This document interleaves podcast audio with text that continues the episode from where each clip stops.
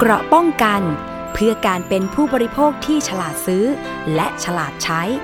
ในรายการ ภูมิคุ้มกัน สวัสดีค่ะท่านผู้ฟังคะขอต้อนรับเข้าสู่รายการภูมิคุ้มกันรายการเพื่อผู้บริโภคค่ะ วันนี้กลับมาเจอกันกับดิฉันศรีวิไลสมทรงเป็นผู้ดำเนินรายการนะคะท่านผู้ฟังสามารถติดตามรับฟังและดาวน์โหลดรายการนี้ได้ที่ www.thaipbspodcast.com และแอปพลิเคชัน Thai PBS Podcast iOS Google Podcast SoundCloud Spotify แล้วก็เพจ facebook.com/thaipbspodcast ด้วยนะคะ แล้วก็สวัสดีท่านผู้ฟังที่ติดตามผ่านสถานีวิทยุชุมชนที่เชื่อมโยงสัญญาณไปทั่วประเทศนะคะ พร้อมกับสถานีวิทยุ ชุมชนอาร์เรดิโอในหลายจังหวัดนะคะ รวมถึงสถานีวิทยุในเครืออาร์เรดิโอวิทยาลัยอาชีวศึกษาทั้ง 142 สถานีค่ะ วันนี้ก็กลับมาเจอกัน มีเรื่องที่หลายท่านติดตามนะที่เป็นประเด็นอยู่นะคะ ก่อนหน้านี้เกี่ยวกับเรื่องของกรณีบริษัทประกันภัย นะคะณขณะนี้เนี่ยจริง ๆ ก็ก่อนหน้านั้นมีหลายบริษัทนะคะที่รับทำประกันภัยสำหรับในส่วนของโควิด -19 นะคะที่น่าจะครบ 2 ปีแล้ว นะสำหรับการระบาดในประเทศไทยนะคะ เมื่อปี 2019 ช่วงปลายปี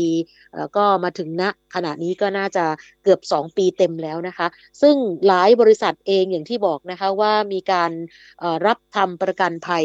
ให้กับประชาชน โดยเฉพาะประกันโควิดเจอจ่ายจบนะคะ ตอนนี้เกิดเหตุการณ์เขาเรียกว่า domino effect นะคะ ล่าสุดนั้นเนี่ยทางบริษัทประกันภัยก็คือ เดอะวันประกันภัยส่อเค้าว่าจะมีคำสั่งให้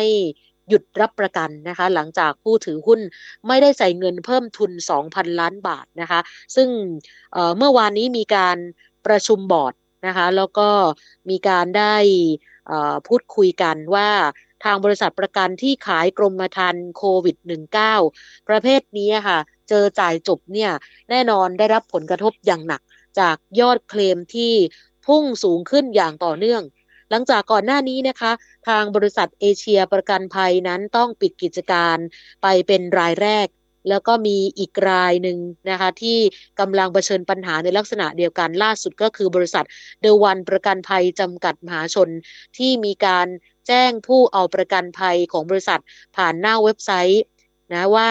ขณะนี้บริษัทอยู่ระหว่างปิด ปรับปรุงชั่วคราว เพื่อดำเนินการเสริมสภาพคล่องค่ะ แล้วก็ให้ลูกค้าไปติดตามข่าวสารได้ที่เว็บไซต์ของบริษัทนะคะ ในรายละเอียดนั้นเนี่ยบอกว่าจะใช้เวลาประมาณ 2 สัปดาห์นะคะสำหรับในการปรับปรุงที่ว่านี้นะคะ ซึ่งล่าสุดนั้นเนี่ยก็เป็นที่ชัดเจนแล้วนะคะทางบอร์ดของกปพค่ะ คณะกรรมการกำกับและส่งเสริมประกอบธุรกิจประกันภัย โดยท่านเลขาที่การดร สุทธิพลทวีเชียการบอกว่า ที่ประชุมบอร์ดครั้งที่ 14 ทับ 2564 เมื่อวันที่ 1 ธันวาคม ได้มีมติเห็นชอบให้บริษัทเดวันประกันภัยจำกัดมหาชน หยุดรับประกันวินาศภัยเป็นการชั่วคราว ตั้งแต่วันที่ 1 ธันวาคม 2564 เป็นต้นไป ซึ่งก็ เป็นปรากฏพฤติการและหลักฐานต่อนายทะเบียนว่า บริษัทเดวันประกันภัยจำกัดมหาชนนั้นเนี่ยมีฐานะทางการเงินที่ไม่มั่นคงแล้ว โดยมีหนี้สินเกินกว่าทรัพย์สินจัดสรรสินทรัพย์หนุนหลังไม่เพียงพอตามที่กฎหมายกำหนด แล้วก็มีสินทรัพย์สภาพคล่อง ไม่เพียงพอสำหรับการเรียกร้องค่าสินใหม่ทดแทน และปรากฏว่า อัตราส่วนความเพียงพอ ของเงินกองทุนนั้น ต่ำกว่าเกณฑ์ที่กฎหมายกำหนด รวมทั้งปรากฏหลักฐานว่าบริษัทไม่มีเจตนาที่จะแก้ไขฐานะทางการเงินของบริษัท ก็ทำให้ไม่สามารถมั่นใจได้ว่าบริษัทมีความสามารถในการชำระหนี้ตามภาระผูกพันที่มีต่อผู้เอาประกันภัยหรือประชาชนได้ มีการจ่ายค่าสินไหมทดแทน ล่าช้า อันเข้าข่ายเป็นการฝ่าฝืนหรือไม่ปฏิบัติตามประกาศ กระทรวงพาณิชย์ว่าด้วยหลักเกณฑ์วิธีการแล้วก็ระยะเวลาที่ถือว่า เป็นการประวิงการจ่ายค่าสินไหมทดแทน หรือประวิงการคืนเบี้ยประกันภัยของบริษัทประกันวินาศภัย แล้วก็ยังคงมีจำนวนค่าสินไหมทดแทนคงค้างเป็นจำนวนมาก จนส่งผลกระทบต่อฐานะและการดำเนินการของบริษัท นอกจากนี้ยังมีการ กระทำการอันเข้าข่ายเป็นการฝ่าฝืนกฎหมาย ด้วยประกาศปิดทำการ โดยไม่ได้แจ้งเหตุผล ส่งผลให้เกิดความตื่นตระหนกต่อผู้เอาประกันภัย และประชาชนจำนวนมาก เนื่องจากว่าเข้าไปติดต่อหน้าที่ทำการบริษัท แต่ไม่ได้รับการบริการใด ๆ จากบริษัท ข้อเท็จจริงที่ปรากฏหลักฐานดังกล่าว นายทะเบียนจึงเห็นว่าางบริษัทเดวันประกันภัยจำกัดมหาชน มีฐานะ หรือการดำเนินการอยู่ในลักษณะที่อันอาจจะเป็นเหตุให้เกิดความเสียหาย แก่ผู้เอาประกันภัยหรือประชาชน เพื่อให้การกำกับดูแลและติดตามการแก้ไขปัญหา ฐานะและการดำเนินการของบริษัท ให้เป็นไปอย่างรอบด้าน ครอบคลุมทั้งการติดตามความมั่นคงทางการเงิน และธุรกรรมการดำเนินงานที่ถูกต้องโปร่งใส อันจะทำให้บริษัท ดำเนินธุรกิจได้อย่างยั่งยืน รวมถึงป้องกันมิให้เกิดความเสียหายต่อผู้เอาประกันภัยและประชาชนในอนาคต อาศัยอำนาจตามความในมาตรา 52 วรรคหนึ่งแห่งพระราชบัญญัติประกันวินาศภัย ปี พศ 2535 และแก้ไขเพิ่มเติมประกอบกับมติคณะกรรมการกำกับและส่งเสริมการประกอบธุรกิจประกันภัย ในการประชุมครั้งที่ 14 ทับ2564 เมื่อวันที่ 1 ธันวาคม 2564 นายทะเบียนด้วยความเห็นชอบของบอร์ดคอปพจึงมีคำสั่งให้บริษัทเดวันประกันภัย จำกัดมหาชนดำเนินการดังต่อไปนี้ 1. หยุดรับประกันวินาศภัยเป็นการชั่วคราว 2. แก้ไขฐานะทางการเงินให้เพียงพอต่อภาระผูกพัน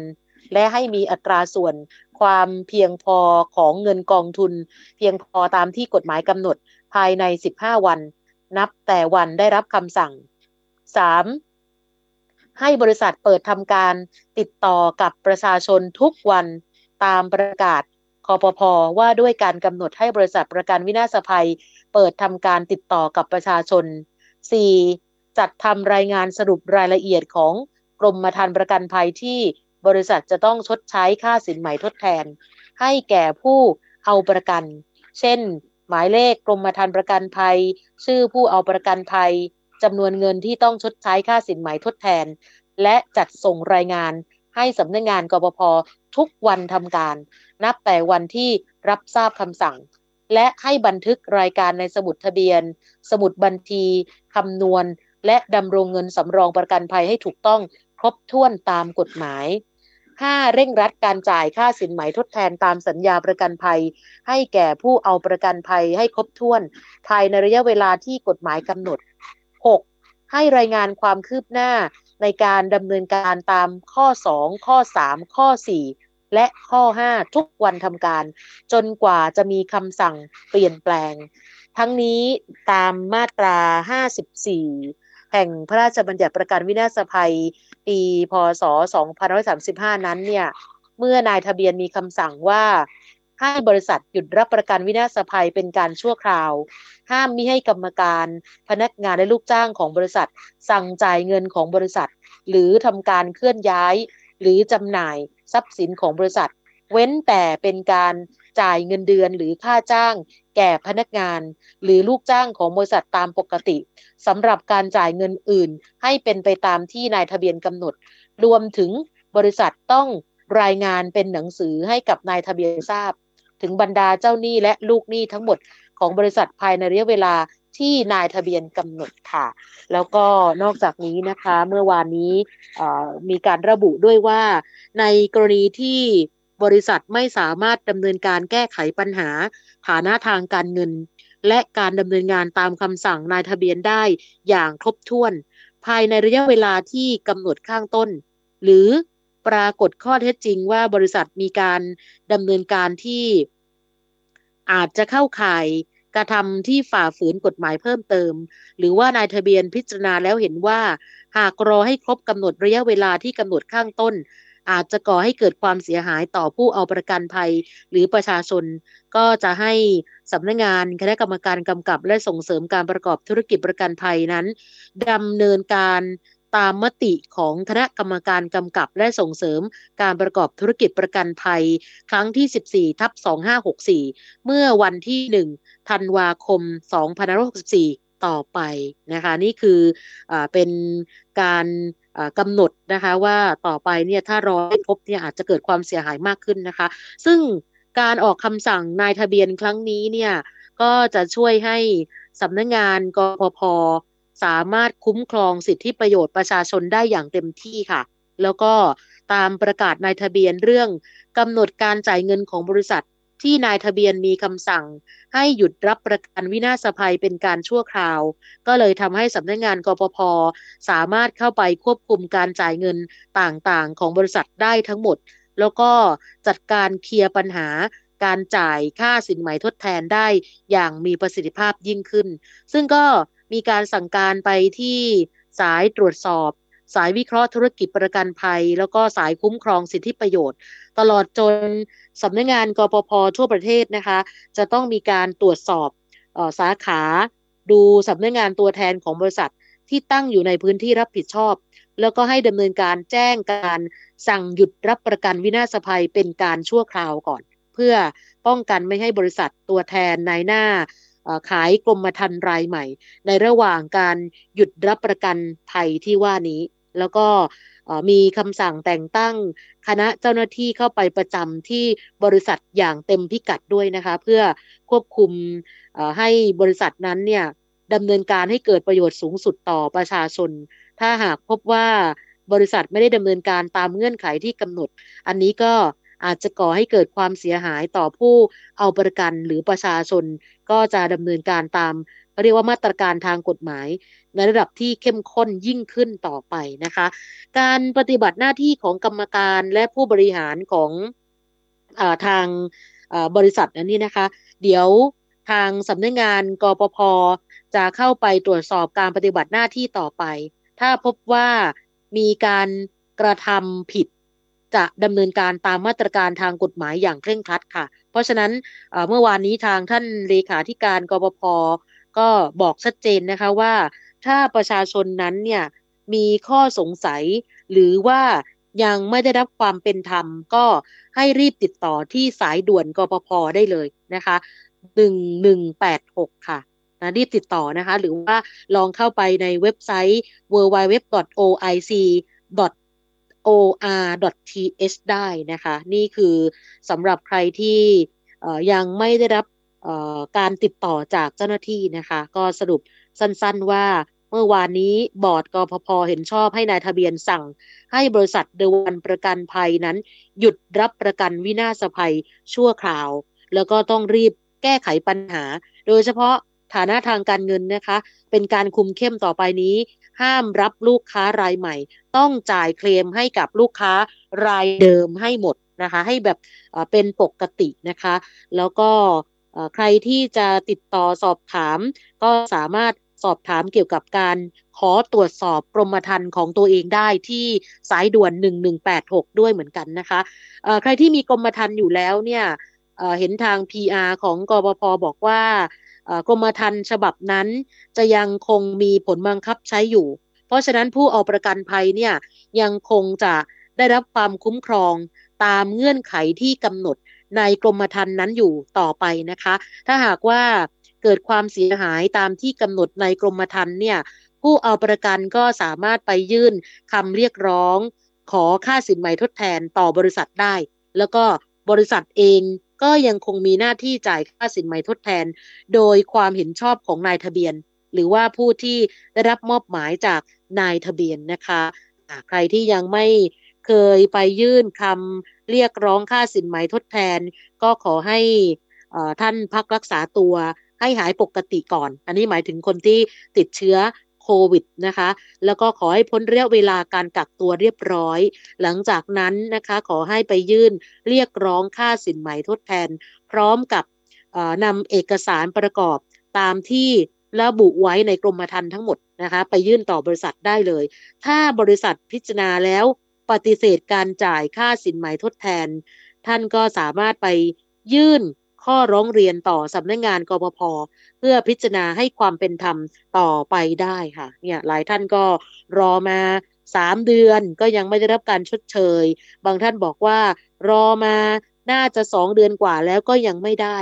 เพราะนั้นเนี่ยจริงๆแล้วนะคะก็มีปัญหามาตั้งแต่ช่วงประมาณเดือนสิงหาคมนะคะณขณะนั้นนี่มีผู้ร้องเรียนเขาบอกว่าน่าจะเป็น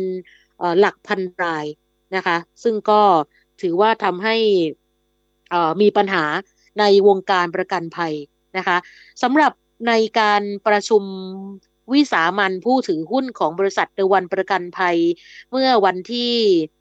30 พฤศจิกายน 2564 นั้น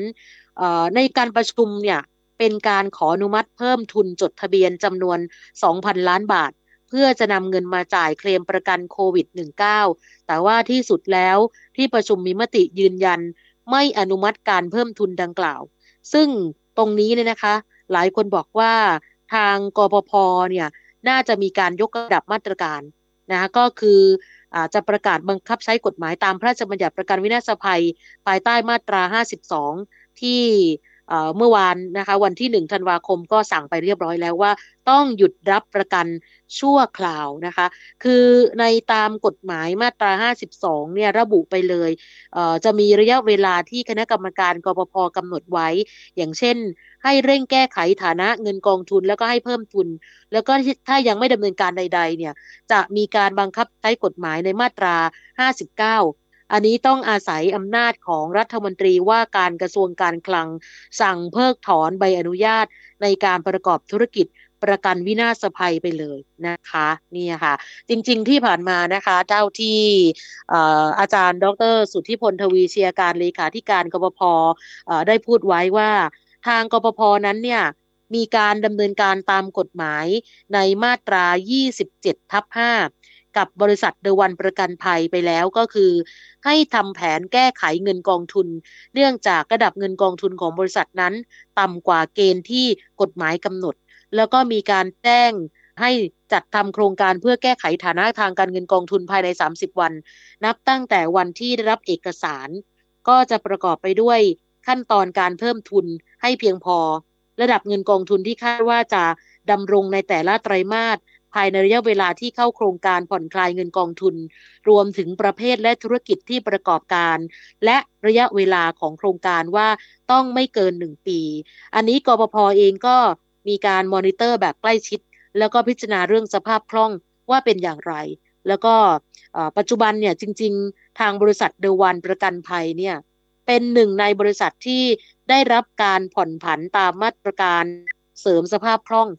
ในการจ่ายเคลมประกันโควิด ให้กับประชาชนนะคะ ที่ผ่านมาเนี่ยกพพเองก็มีการส่งทีมงาน ประกอบไปด้วยเจ้าหน้าที่สายกฎหมายที่ประโยชน์สายตรวจสอบสายวิเคราะห์ธุรกิจประกัน เข้าไปตรวจสอบแล้วก็กำกับอย่างใกล้ชิด เพื่อป้องกันไม่ให้มีการยักย้ายถ่ายเททรัพย์สิน รวมถึงดูการเคลื่อนไหวของบัญชีเงินฝาก เพื่อที่จะดำเนินการช่วยเหลือเรื่องการจ่ายค่าสินไหมทดแทน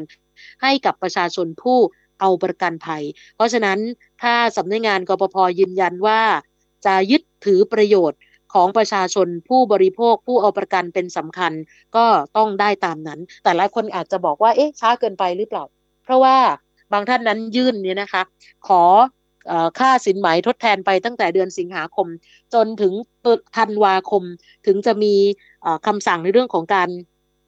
ให้หยุด ขายประกันชั่วคราว เพราะนั้นเนี่ยณขณะนี้นะคะเดี๋ยวต้องรอดูบทลงโทษ ถ้าเผื่อว่ายังไม่สามารถดำเนินการได้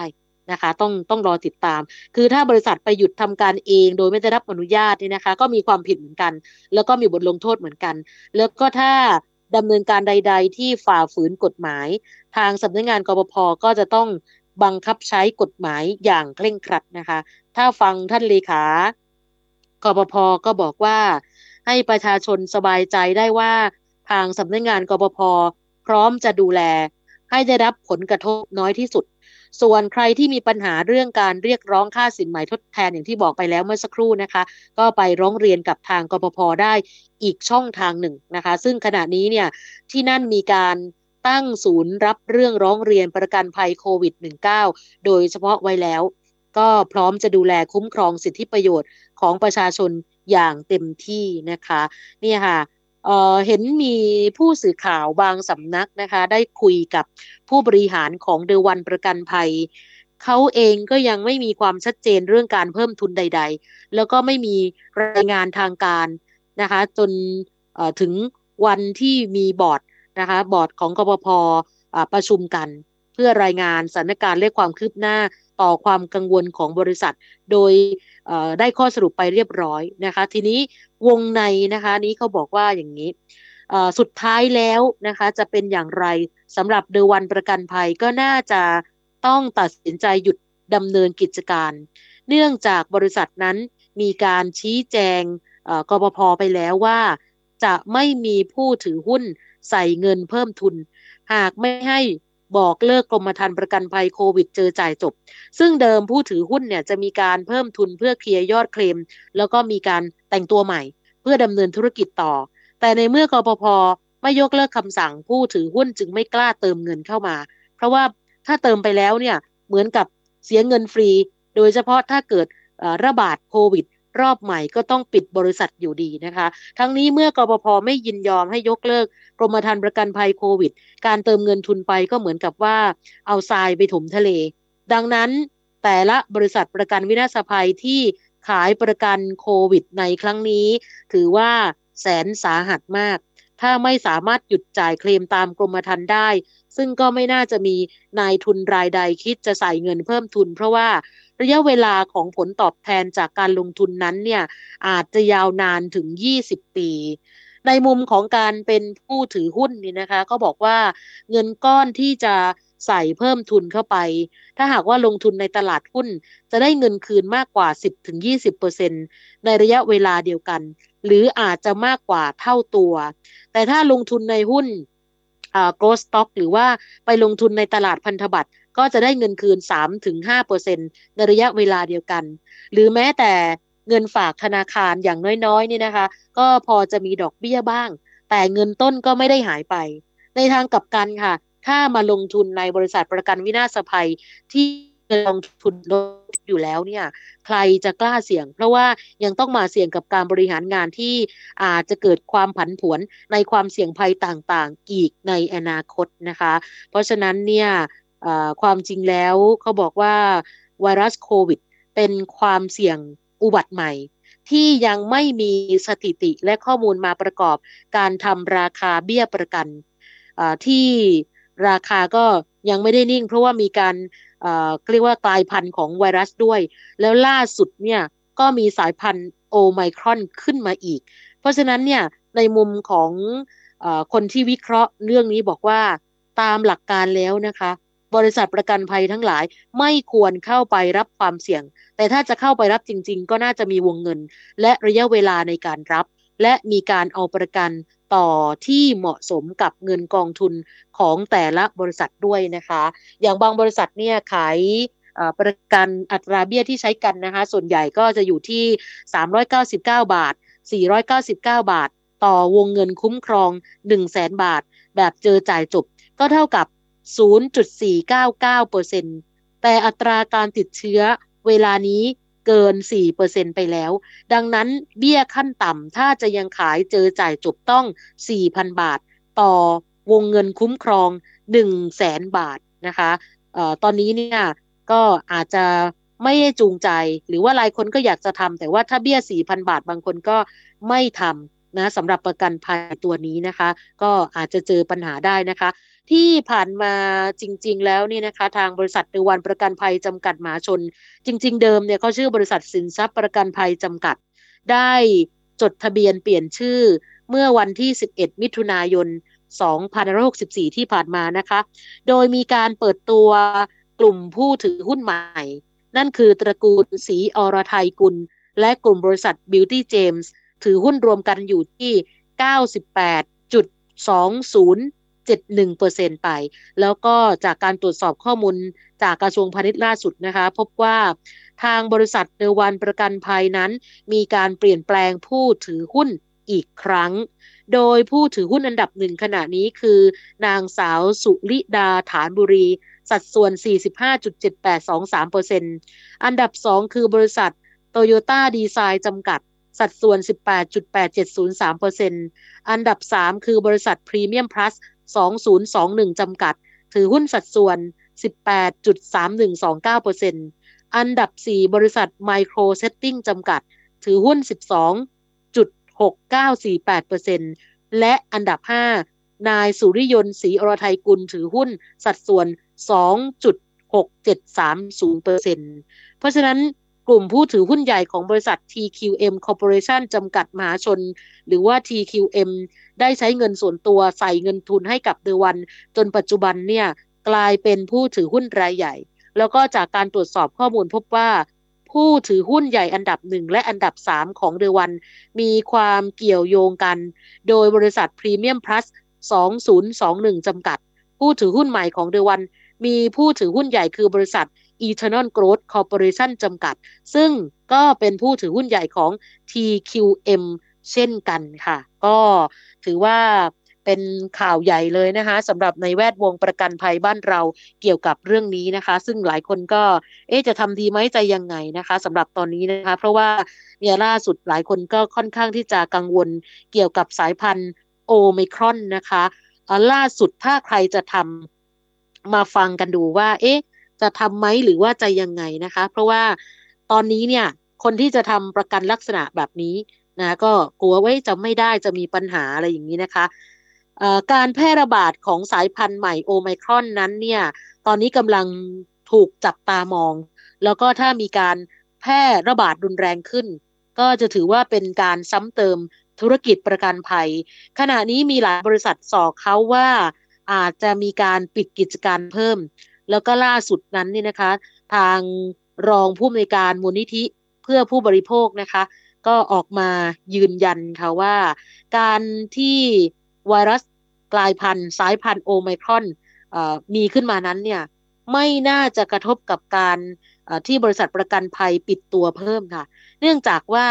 ส่วนใหญ่ได้รับบทเรียนจากการขายกรมธรรม์ตัวโควิด เจอจ่ายจบมาแล้วนะคะ ก็ เนี่ยหลายคนก็กังวลว่าเอ๊ะถ้าโอเมครอนเข้ามาในไทย อาจจะทำให้มีคนติดเชื้อเพิ่ม แล้วก็ส่งผลให้การเคลมประกันโควิด -19 พุ่งสูงขึ้นตามไปด้วยนะคะ จากปัจจุบันนี้นะคะ มีการเคลมประกันโควิด -19 เจอจ่ายจบสูงมาก จนทำให้บริษัทประกันภัยบางแห่งอย่างที่ทราบอย่างที่รายงานไปก็คือว่าต้องปิดกิจการ เพราะว่าจ่ายเคลมไม่ไหว คุณนฤมลเมฆบริสุทธิ์รองผู้บริการฝ่ายพิทักษ์สิทธิผู้บริโภคก็บอกว่ามั่นใจว่า ตัว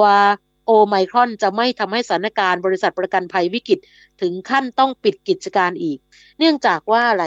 บริษัทส่วนใหญ่เนี่ยเขาได้รับบทเรียนแล้ว จากการขายประกันโควิด เจอจ่ายจบ แต่ว่าเงื่อนไขของการทำประกันโควิด ต่อไปจะไม่เหมือนเดิม อาจจะมีการเพิ่มเบี้ยประกันสูงขึ้นอย่างที่บอกเมื่อสักครู่มีการคำนวณว่าตอนนี้เนี่ยถ้าจะขายเจอจ่ายจบอีกเนี่ยเบี้ยต้อง4,000 บาทขึ้นไป ต่อวงเงินคุ้มครอง 1 0 0 0 0แสนบาท ซึ่งผู้ป่วยที่ได้รับสิทธิการเคลม ก็อาจจะต้องเป็นผู้ป่วยวิกฤตที่มีอาการโคมา่า โดยทุกประกันไม่ว่าจะติดเชื้อสายพันธุ์ใดก็ตาม ก็จะไม่มีผลต่อการเคลมประกันนะคะ ซึ่งทางคุณนรมนคาดการว่า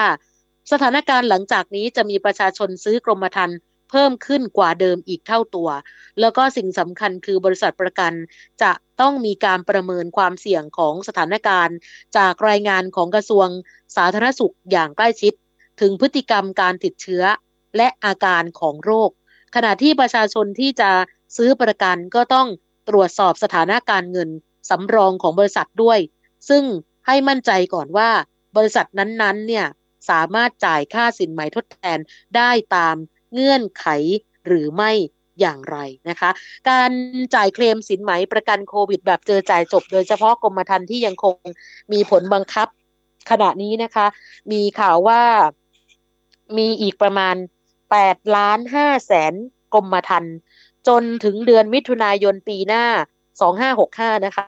มีการจ่ายเคลมไปแล้ว 37,000 ล้านบาท และคาดว่าจะทะลุ 40,000 ล้านบาทในสิ้นปี 2564 ซึ่งก็จะกินเงินกองทุนของบริษัทไป 30%จากเกณฑ์ที่กำหนดไว้ไม่เกิน 10%ของเงินกองทุนนั่นเองค่ะ ใครที่ซื้อไว้ก็ ก็ขอให้อุ่นใจว่าต่อไปนี้เนี่ยบริษัทที่เราซื้อไว้เนี่ยนะคะฐานะทางการเงินเป็นอย่างไรก็ลองเข้าไปติดตามบ่อยๆนะคะ ตามเว็บไซต์ตามสื่อต่างๆ ของบริษัทประกันที่เรามีการซื้อเอาไว้ จริงๆแล้วเนี่ยก่อนหน้านี้กปพเองก็มีการออก มาตรการเอาไว้ว่า บริษัทประกันภัยก็อะไรก็ตามนะคะ ถ้าเผื่อว่าจะขายประกันตัวนี้เนี่ยต้องคิดรอบคอบนะคะ ซึ่งล่าสุดนั้นเนี่ยที่มีการลงมติเอาไว้จากในส่วนของบอร์ดกบพก่อนหน้านี้ประมาณเดือนกันยายนที่เห็นชอบร่างประกาศของคณะกรรมการกำกับ และส่งเสริมการประกอบธุรกิจประกันภัย ก็คือเกี่ยวกับเรื่องของมาตรการที่ออกมานะคะ เพื่อไม่ให้ประชาชนได้รับผลกระทบจากปัญหาสภาพคล่องที่อาจจะเกิดขึ้นได้กับบริษัทนะคะ ก็เจอมาแล้วเนี่ยสองบริษัทแล้วนะคะ ตอนนี้ก็ถือว่าพอเป็นข่าวหลายคนก็มีความระมัดระวังมากขึ้น ก่อนหน้านั้นเนี่ยมีเจ็ดมาตรการก็คือให้ยกเว้นการคำนวณเงินกองทุนสำหรับความเสี่ยงด้านประกันภัยจากการรับประกันความเสี่ยงนะคะสำหรับโควิด -19 แล้วก็ให้สามารถนับเงินกู้ยืมด้อยสิทธิ์ตามลักษณะที่กำหนดมาเป็นเงินกองทุนชั้นที่ 2 ได้ มีมาตรการให้ผ่อนผัน การดำรงอัตราส่วนเงินกองทุนชั้นที่ 1 ขั้นต่ำได้ ยกเว้นการนำค่าเผื่อความผันผวนนะคะ ที่เรียกว่าแพทหรือว่า PAD มาคำนวณเงินกองทุน แล้วก็สามารถนำเบี้ยประกันภัยค้างรับที่มีระยะเวลาการค้างชำระไม่เกิน 30 วัน มาใช้เป็นสินทรัพย์หนุนหลังได้ รวมถึงสามารถนำเบี้ยประกันภัยค้างรับที่มีระยะเวลาการค้างชำระไม่เกิน 30 วัน มาใช้ในการคำนวณเงินสำรองได้ และมาตรการสุดท้าย อนุญาตให้บริษัทมีสัดส่วนของเงินสด และเงินฝากธนาคารที่บริษัทใช้สำหรับการบริหารสภาพคล่องได้เกินร้อยละห้าทั้งเจ็ดมาตรการนี้ก็ถือว่าสร้างความยืดหยุ่นให้กับการดำเนินธุรกิจให้กับบริษัทประกันภัยไปไม่น้อย ทำให้บริษัทประกันภัยมีสภาพคล่องทางการเงินพอที่จะเอามาจ่ายค่าสินใหม่ทดแทน ให้กับผู้เอาประกันได้เพิ่มสูงขึ้น ด้วยการลดภาระด้านการดำรงเงินกองทุนของบริษัทประกันภัยในช่วงที่มีการระบาดแบบหนักๆนนะคะ แต่ว่าณขณะนี้เนี่ยหลายคนก็อย่างที่บอกนะคะว่ายื่นไปแล้วก็ยังไม่ได้นะติดเชื้อ จนรักษาตัวหายดีเรียบร้อยแล้วผ่านไปก็ยังไม่ได้นะคะ ก็หลังจากนี้เป็นต้นไปเราต้องติดตามกันนะคะ เห็นบอกว่ามีการประมาณการว่าอัตราส่วนของความเพียงพอของเงินกองทุนของบริษัทในระหว่างวันที่ 30 กันยายน 2564 ถึง 30 มิถุนายน 2565 เนี่ยอาจจะต่ำกว่าที่กฎหมายกำหนดนะคะ ก็เลยมีมาตรการนี้ออกมาว่าต่อไปนี้นะ ทุกบริษัทต้องปฏิบัติตามเงื่อนไขที่กบพได้บอกเอาไว้นะสำหรับก่อนหน้านี้ค่ะ ก็เป็นไปตามนั้นนะคะะใครที่อยากจะทำประกันตัวใหม่นะคะสำหรับในส่วนของโควิดโอมิครอนก็จริง ๆ ก็ไม่น่าห่วงนะทางทางมูลนิธิเพื่อผู้บริโภคบอกมานะคะ ก็เอาเป็นว่าถือว่าไม่น่าจะกระทบอะไรมากมายนักสำหรับ สายพันธุ์ใหม่โอไมครอน เราต้องตามข่าวนะคะว่าสุดท้ายแล้วเนี่ยผู้บริโภคนั้นเนี่ยจะได้รับการดูแลร้อยเปอร์เซ็นหรือไม่จากบริษัทประกันภัยที่ขายประกันเจอจ่ายจบไปก่อนหน้านี้ล่ะค่ะ เราจะพักกันสักครู่นะคะ เดี๋ยวกลับมาในช่วงหน้ากันต่อค่ะ เกราะป้องกัน เพื่อการเป็นผู้บริโภคที่ฉลาดซื้อ และฉลาดใช้ ในรายการ ภูมิคุ้มกัน แค่ฟังความคิดก็ดังขึ้น เต็มอิ่งทั้งความรู้และความสนุกกับไทย PBS Podcast อาหารเนี่ยมันจะมีสัญญะทางการเมืองเนี่ยซ่อนอยู่ มีเจ้าหญิงแสนสวยพระองค์หนึ่ง ถูกสาบให้เป็นโรคซึมเศร้าคำนี้มันมีความหมายมากคำว่า winter of something เนี่ยฤดูหนาวของอะไรก็ตามเนี่ยมันจะมีเหตุการณ์ในประวัติศาสตร์ที่มันจะถูกใช้คำว่า winter เนี่ยตลอดเวลา ทางการจีนออกมาเปิดเผยนะคะว่าประชาชนที่เป็นผู้ใหญ่ประมาณครึ่งหนึ่งของทั้งประเทศมีน้ำหนักเกินแล้วก็เป็นโรคอ้วน ตอบโจทย์ทุกไลฟ์สไตล์ตั้งแต่มีโควิดเนี่ย Apple สร้างสรรค์ฟีเจอร์เพื่อให้มันสอดคล้องกับโควิดเลย ผมจะนำมาเล่าใน EP นี้เนี่ย คือเกี่ยวกับค่ายกักกันเอาชวิทซ์ในประเทศโปแลนด์ ฟังได้ทุกที่ทุกเวลาทุกช่องทาง ค้นหาคำว่าไทย PBS Podcast หรือที่เว็บไซต์ www.thaipbspodcast.com อัปเดตสถานการณ์รอบโลก ประเทศจีนนี่เราทราบกันดีนะคะว่าเป็นประเทศที่จะมีปัญหาเรื่องความสมดุลของประชากร คนที่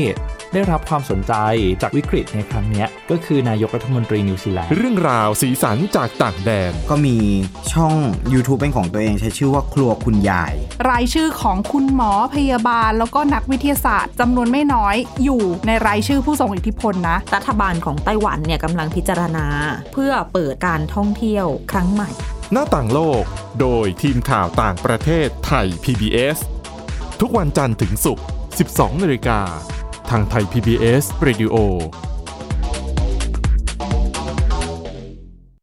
มากกว่าด้วยเวลาข่าวที่มากขึ้น จะพัดพาเอาฝุ่นออกไปได้ครับ มากกว่า ให้คุณทันในทุกสถานการณ์ ตามที่กฎหมายดังกล่าวกำหนดเอาไว้ มากกว่ากับเนื้อหาเที่ยงตรงรอบด้าน นำมาใช้ในคดีเมาแล้วขับ มากกว่าในทุกทางออกของสังคม ป้องกันไม่ให้ปัญหาเกิดขึ้น มากกว่ากับข่าวรอบวันในทุกมิติ เครนก่อสร้างเกิดอุบัติเหตุขึ้น มากกว่าด้วยการวิเคราะห์ที่ตรงจุด ความพยายามของภาครัฐที่จะแก้ปัญหา และมากกว่ากับทีมข่าวมืออาชีพ ข่าวไทย PBS ให้คุณได้มากกว่า เกราะป้องกัน เพื่อการเป็นผู้บริโภคที่ฉลาดซื้อ และฉลาดใช้ ในรายการ ภูมิคุ้มกัน กลับมาอีกช่วงหนึ่งของรายการภูมิคุ้มกันสำหรับในวันนี้นะคะ มีเรื่องหนึ่งที่จะต้องเตือนสำหรับท่านผู้ฟังที่เป็น สุภาพสตรีนะคะ กับเรื่องราวที่ชาวเน็ต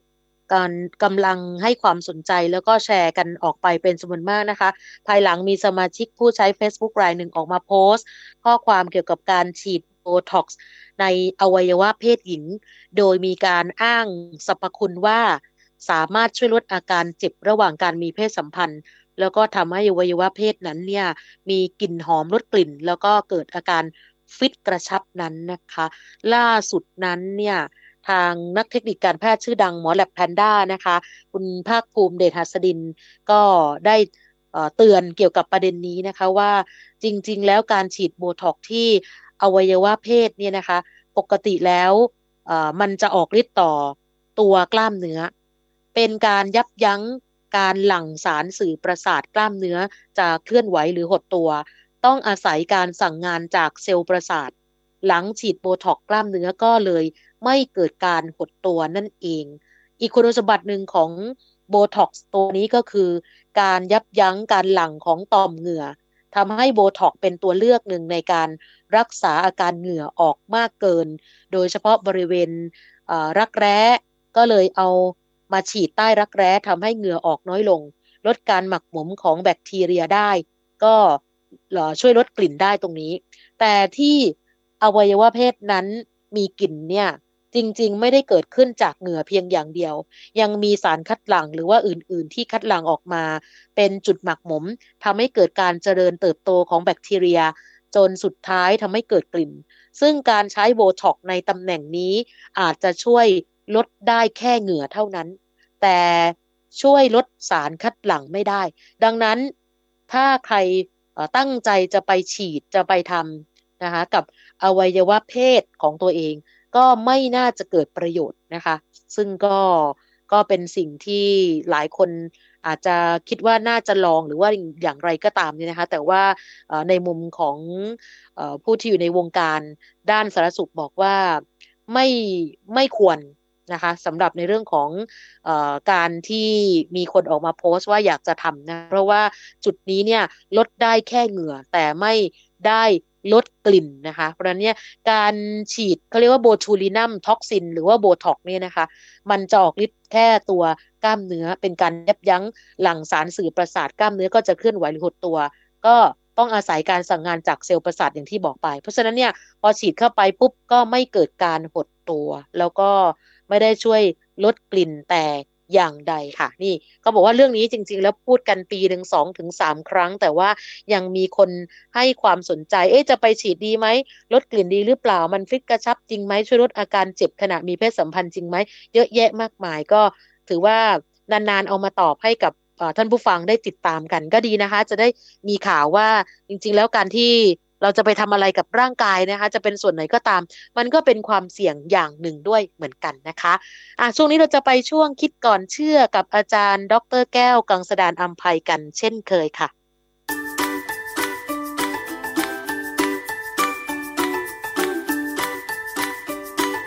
ช่วงคิดก่อนเชื่อ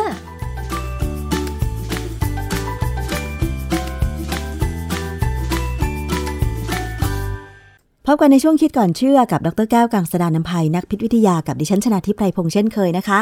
วันนี้เราจะมาคุยเกี่ยวกับเรื่องของการโฆษณาค่ะคุณผู้ฟัง เวลาเราได้เห็นหรือได้ฟังโฆษณาเนี่ยนะคะ มักจะมีข้อมูลเกี่ยวกับตัวสินค้า ถ้าเป็นสินค้าที่เป็นอาหารคุณผู้ฟัง มันก็จะมีข้อมูล เช่น สารอาหาร หรือว่าคุณประโยชน์ของอาหารเป็นหลักเลยใช่ไหมคะเคยมีโฆษณาอะไรไหมที่คุณฟังแล้วคุณแปลกใจหรือว่าสงสัย หรือมีคำถามว่าสารที่เขาโฆษณานั้นเนี่ยมันมีหรือไม่มีในอาหาร โดยเฉพาะสิ่งที่ทำให้ร่างกายของเรามีปัญหาสุขภาพนั่นก็คือ เช่น พวกคอเลสเตอรอลหรือไขมันส่วนเกินต่างๆนะคะ เมื่อมีการโฆษณาว่า อาหารชนิดนั้นไม่มีคอเลสเตอรอลนะ ไม่ก่อให้เกิดคอเลสเตอรอลนะ เราจะเชื่อถือได้หรือไม่นะคะ เรื่องนี้ต้องไปถามกับอาจารย์แก้วค่ะ อาจารย์คะ เรื่องโฆษณาเกี่ยวกับสินค้าอาหารเนี่ยมันมักจะมีปัญหา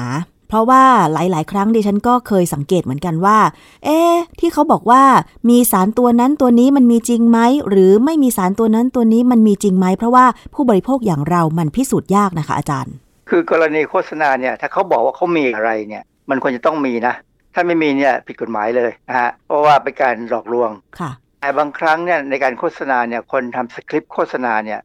อาจจะมีความรู้ไม่ถึงยิ่งถ้าไม่ได้เรียนวิทยาศาสตร์มาเนี่ยบางครั้งเนี่ย มันไม่ถึงจริง ๆ เช่นถ้าบอกว่ากาแฟยี่ห้อนี้ไม่มีคอเลสเตอรอลคำถามคือว่ากาแฟมันจะมีคอเลสเตอรอลได้ยังไง หมายถึงตัวของเมล็ดกาแฟหรือน้ำของกาแฟใช่ไหมฮะอาจารย์ เช่นกาแฟ3 in 1เนี่ยนะตัวกาแฟเนี่ยมาจากพืช ก็ไม่ควรจะมีคอเลสเตอรอลอยู่แล้วนะนอกจาก3 in 1เนี่ยจะมีผงกาแฟแล้วเนี่ยเขาก็ต้องมีน้ำตาล น้ำตาลก็ไม่มีคอเลสเตอรอลอยู่แล้วใช่ไหม จากนั้นเนี่ยก็จะอาจจะเป็นครีมเทียม อาจจะเป็นครีมเทียมหรือเป็นนมผงขาดมันเนยอะไรก็ตามเนี่ยครีมเทียมเนี่ยก็ไม่ควรจะมีคอเลสเตอรอล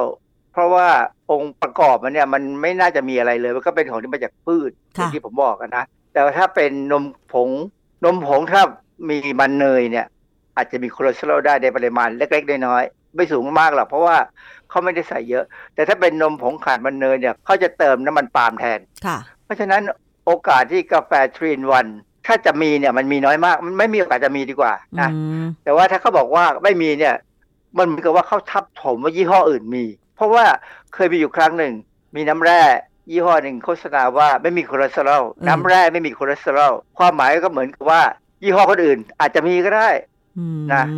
ซึ่งอันเนี้ยทางราชการไม่ยอมออยไม่ยอมนะเราก็เคยมีการพิพาทกันพอสมควร มีการฟ้องร้องมีอะไรกัน แต่ว่าสุดท้ายเนี่ยก็ยอมความกันนะฮะที่สำคัญคือผู้ผลิตเนี่ยจะฟ้องผมด้วยแต่ว่าเขาดูแล้วผมไม่เคยมีส่วนเกี่ยวข้องกับบริษัทขายอาหารอะไรเลย เพราะฉะนั้นเขาก็เลยบอกว่าปล่อยไปก่อน อันเนี้ยมันเป็นเรื่องที่น่าสนใจว่าเวลาจะทำคลิปโฆษณาเนี่ยต้องตรวจข้อมูลให้ชัดๆ ว่าอะไรเป็นอะไรอะไรไม่เป็นอะไรนะที่ จะมาพูดด้วยว่ามีหรือไม่มี เพราะการบอกไม่มีเนี่ยเหมือนกับบอกตัวเองดีกว่าคนอื่นนะฮะอาจารย์แต่ส่วนมากคนเขียนสคริปต์โฆษณาเนี่ยก็มักจะได้รับ brief มาจากเจ้าของสินค้าค่ะอาจารย์ซึ่งเจ้าของสินค้าบางทีก็ไม่รู้ไงแล้วจริงๆเนี่ยผู้ประกอบการค้าอะไรก็ตามที่เกี่ยวกับอาหารเนี่ยมักจะมีความรู้สึกว่าคอเลสเตอรอลเนี่ยอันตรายมาก ซึ่งอันนี้เป็นเรื่องที่เข้าใจผิด ผมพยายามพูดหลายครั้งแล้วว่าคอเลสเตอรอลเนี่ยถ้าเด็กๆเนี่ยสำคัญมากและจำเป็นมากๆเลยเพ ราะอะไรคะอาจารย์ เพราะว่าเด็กเนี่ยจะต้องสร้างเซลล์เยอะใช่ไหมเพราะเขาต้องโต การสร้างเซลล์เนี่ยองค์ประกอบหลายส่วน เช่นผนังเซลล์ หรือว่าองค์ประกอบภายในเซลล์บางส่วนเนี่ยจะต้องมีคอเลสเตอรอลนะถ้าไม่มีคอเลสเตอรอลเนี่ยมันทำงานไม่ได้นะต้องเป็นคอเลสเตอรอลอย่างเหมาะสมค่ะต้องมีในปริมาณที่เหมาะสม มากไปก็ไม่ดีน้อยไปก็ไม่ดี คือถ้าเราผลิตคอเลสเตอรอลออกมาแล้ว ร่างกายจะต้องสร้างเซลล์เขาจะดึงเอามาใช้ในปริมาณที่เหมาะสมเอง มันมีการกำหนดอะ โดยอวัยวะกำหนดโดยพันธุกรรมที่ว่าจะต้องมีคอเลสเตอรอลเข้าไปอยู่ในผนังเซลล์นี้สักเท่าไหร่ และที่สำคัญคือผนังเซลล์เนี่ยของเซลล์ต่างๆเนี่ยเป็นตัวที่สำคัญมากเลยว่าเซลล์นั้นจะทำงานหรือไม่ทำงานค่ะ เพราะฉะนั้นเนี่ยถ้าเด็กๆเนี่ยต้องคอเลสเตอรอลแล้ว แล้วเด็กจะไม่มีคอเลสเตอรอลสูง เพราะเข้าไปใช้หมดอือฮึนะฮะแล้วคอเลสเตอรอลเนี่ยเป็นต้นตอของการเอาไปสร้างวิตามินดี คือเราต้องใช้แสงเนี่ยมาช่วยกระตุ้นการสร้างวิตามินดี แต่มาจากสารที่เริ่มต้นคือพวกคอเลสเตอรอลเหมือนกันค่ะคอเลสเตอรอลเนี่ยร่างกายต้องเอาไปสร้างเป็นน้ำดี เพื่อเอาไปใช้ในการดูดซึมไขมันค่ะดูดซึมวิตามินที่ละลายไขมันคือ A E D K เพราะฉะนั้นถ้าคนไหนมีปัญหาน้ำดีเนี่ยร่างกายเขาจะลำบากนะฮะเพราะฉะนั้นเนี่ยคอเลสเตอรอลเนี่ยมันจะอันตรายหรือไม่อันตรายเนี่ยมันมีสภาวะกำหนดค่ะนะว่าอันตรายเช่นพอเราอายุมากขึ้นแล้ว เราใช้คอเลสเตอรอลน้อยลง แต่ร่างกายยังผลิตเท่าเดิม อย่างกรณีผมเนี่ย ผมก็ต้องกินยา statin เพื่อยับยั้งการสร้างบ้างค่ะแต่ไม่ได้ยับยั้งหมดนะ ยับยั้งบ้าง เพื่อให้ระดับมันอยู่ในระดับที่สมควรคือต่ำกว่าระดับอันตรายอ๋อค่ะอันตรายของคอเลสเตอรอลที่เขามองกันก็คือว่า เมื่อมันไปอยู่ใน LDL หรือไขมันชนิดที่มัน มีคอเลสเตอรอลที่เรียกว่าคอเลสเตอรอลไม่ดีเนี่ยความจริงมันไม่ดี เพราะว่ามันมีปริมาณคอเลสเตอรอลสูงกว่าโปรตีนค่ะเราเลยเรียกว่า LDL มันจะลอยสุดลอยเก่งกว่า HDL HDL เนี่ยมันจะไม่ค่อยลอยมันจะตกตะกอนง่ายกว่าค่ะนะฮะคราวนี้มีบทความหนึ่งชื่อ Antioxidant and Atherosclerosis Mechanistic Aspect คือ Atherosclerosis เนี่ยมันคือภาวะหลอดเลือดแดงแข็งตัว บทความที่ตีพิมพ์ในวารสาร Biomolecules แต่บทความเนี่ยเขาจะบอกว่าอาการโรคอักเสบเรื้อรังที่เกิดกับหลอดเลือดหัวใจกับหลอดเลือดสมองมนุษย์เนี่ยมันเกิดขึ้นเนื่องจากว่ากรณีที่หลอดเลือดเนี่ยมีผนังผนังหลอดเลือดเนี่ยที่ไม่เรียบค่ะผนังที่ไม่เรียบจะแสดงว่าเซลล์ตรงนั้นมีปัญหาแล้วอืมปัญหาของมันก็คือว่า ผนังของเซลล์ที่ประกอบเป็นผนังของหลอดเลือดเนี่ยนะมันขรุขระแค่แค่ว่าผนังเซลล์มันตาย มันเกิดอาการที่ว่ามีการเสียสภาพของกรดไขมัน พูดง่ายๆมีอนุมูลอิสระไปจัดการทำให้เซลล์มันเสียสภาพ เหมือนมีอะไรมาเกาะผนังเซลล์หลอดเลือดใช่ไหมอาจารย์แล้วมันทำลายเหมือนรั้วบ้านเราเนี่ยรั้วหน้าบ้านเราเนี่ยบางครั้งสนิมกิน ถ้าสนิมกินหลอดเลือดเมื่อไหร่เนี่ยเอ่ออะไรก็ตามที่ลอยมาในในในเลือด เช่นค่ะคอเลสเตอรอลก็ตามเนี่ยนะมันก็มีโอกาสจะตกตะกอนง่ายกว่า ถ้าเราจะนึกถึงท่อน้ำได้ไหม น้ำมันผ่านใช่ไปถ้าได้มีตะกอนดินอะไรลอยไปกับน้ำแล้วมันตกตะกอนมันก็จะอยู่ในผนังของท่อน้ำนั้น ซึ่งทำให้ผนังของท่อน้ำก็คือลักษณะไม่เรียบ แล้วทีนี้เวลาน้ำจะผ่านไป มันก็ผ่านไม่ค่อยสะดวกใช่ไหมคะอาจารย์ คือประมาณนั้นในกรณีของหลอดเลือด เช่นหลอดเลือดที่หัวใจหรือที่สมองเนี่ยวิธีการที่เราจะป้องกันไม่ให้มันมีปัญหาของการเกิดตำแหน่งที่ไม่ราบเรียบเนี่ยนะที่ เราเรียกว่าเพลกเนี่ยนะก็คือการที่มีแอนตี้ออกซิแดนต์จากอาหารเนี่ยไปฝังตัวอยู่ในผนังเซลล์ของเซลล์ที่เป็นผนังหลอดเลือดให้มากพอค่ะเพื่อป้องกันการเกิดออกซิเดชันจากสารอนุมูลอิสระ นี่คือประเด็นที่สำคัญว่า ถ้าไม่เกิดปัญหาที่หลอดเลือดแต่เริ่มต้นเนี่ยนะคอเลสเตอรอลก็จะไม่ตก ซึ่งก็จะทำให้ต่อให้เรามีคอเลสเตอรอลสูง มันก็จะไม่อันตรายเท่าที่ควรจะเป็นค่ะนะ ดังนั้นเนี่ยก็ถึงพยายามบอกให้เรากินอาหารที่มี antioxidant สูงๆหมายความว่าจากอาหารนะไม่ใช่จากการเสริมนะ ถ้าเรื่องการเสริมเนี่ยมันอาจจะก่อปัญหาอีกทีหนึ่งเนื่องจากว่าถ้าแอนตี้ออกซิแดนต์มากจนมากเกินไปเนี่ยมันอาจจะไปส่งเสริมการเกิดอนุมูลอิสระแทนอ่าอันนี้เป็นตัวที่เป็นปัญหาค่ะมันมีอีกอันหนึ่งที่ผมได้ประสบการณ์มาจากตัวเองอะนะที่ว่าความจริงผมก็เป็นคนที่มีไขมัน LDL ค่อนข้างจะสูง แต่ว่าเมื่อกินยาแล้วมันก็ลดได้ แต่ตอนที่ผมไม่เคยกินยาเนี่ย ผมก็ไม่ค่อยมีปัญหาอะไรเหตุผลหนึ่งก็คือว่า ผมเชื่อในหลักการว่า ถ้าเลือดเราเนี่ยวิ่งได้เร็วๆ วิ่งได้สะดวกการตกตะกอนก็จะน้อยลงอ๋อเพราะว่าอะไร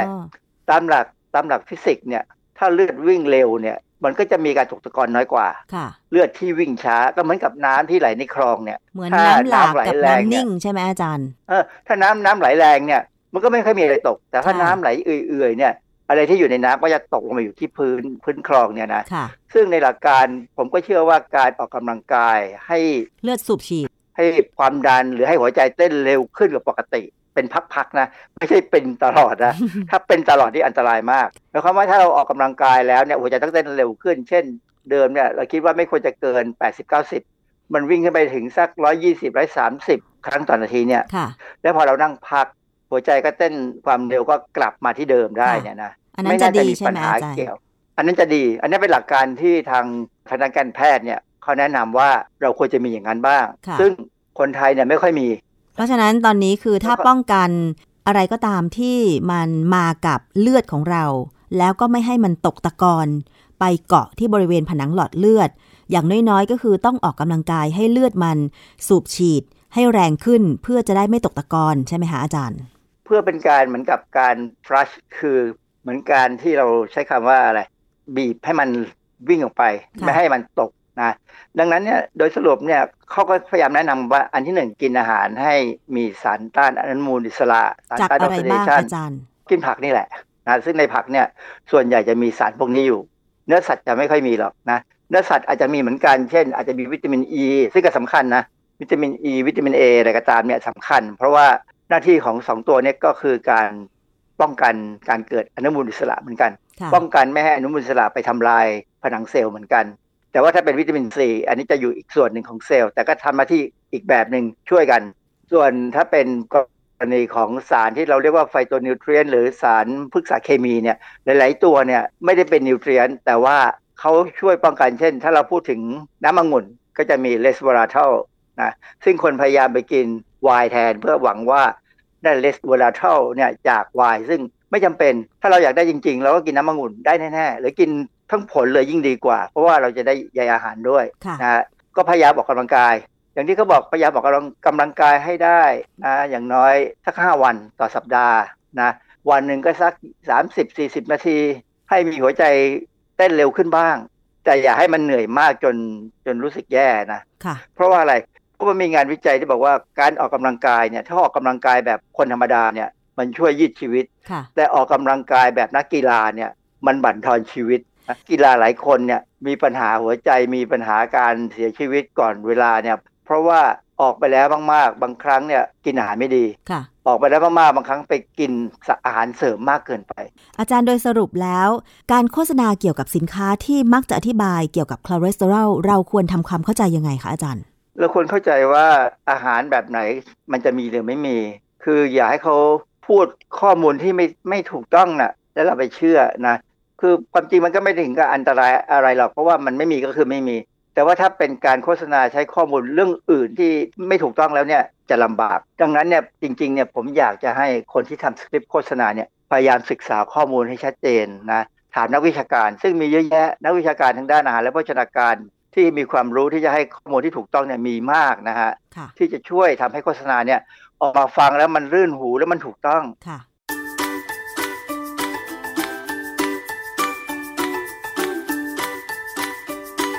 ช่วงคิดก่อนเชื่อ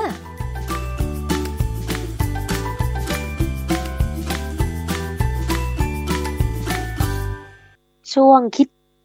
มีประโยชน์ เลยนะคะสำหรับวันนี้ค่ะ ใครที่กำลังเจอเจอปัญหานี้อยู่ที่อาจารย์แก้วพูดถึงเมื่อสักครู่นะคะ เรื่องของไขมันในเลือดสูง เพราะฉะนั้นพอฟังแล้วรู้สึกว่าเออต้องกลับไปดูแลตัวเองแล้วนะคะ อย่างน้อยเมื่อสักครู่ที่อาจารย์พูดเรื่องของการควบคุมอาหารที่มีคอเลสเตอรอลสูงนะคะ โดยเฉพาะพวกเครื่องในสัตว์อะไรพวกนี้นะคะ ถ้ามีระดับตัวไตรกลีเซอไรด์สูงด้วยเนี่ยต้องระวัง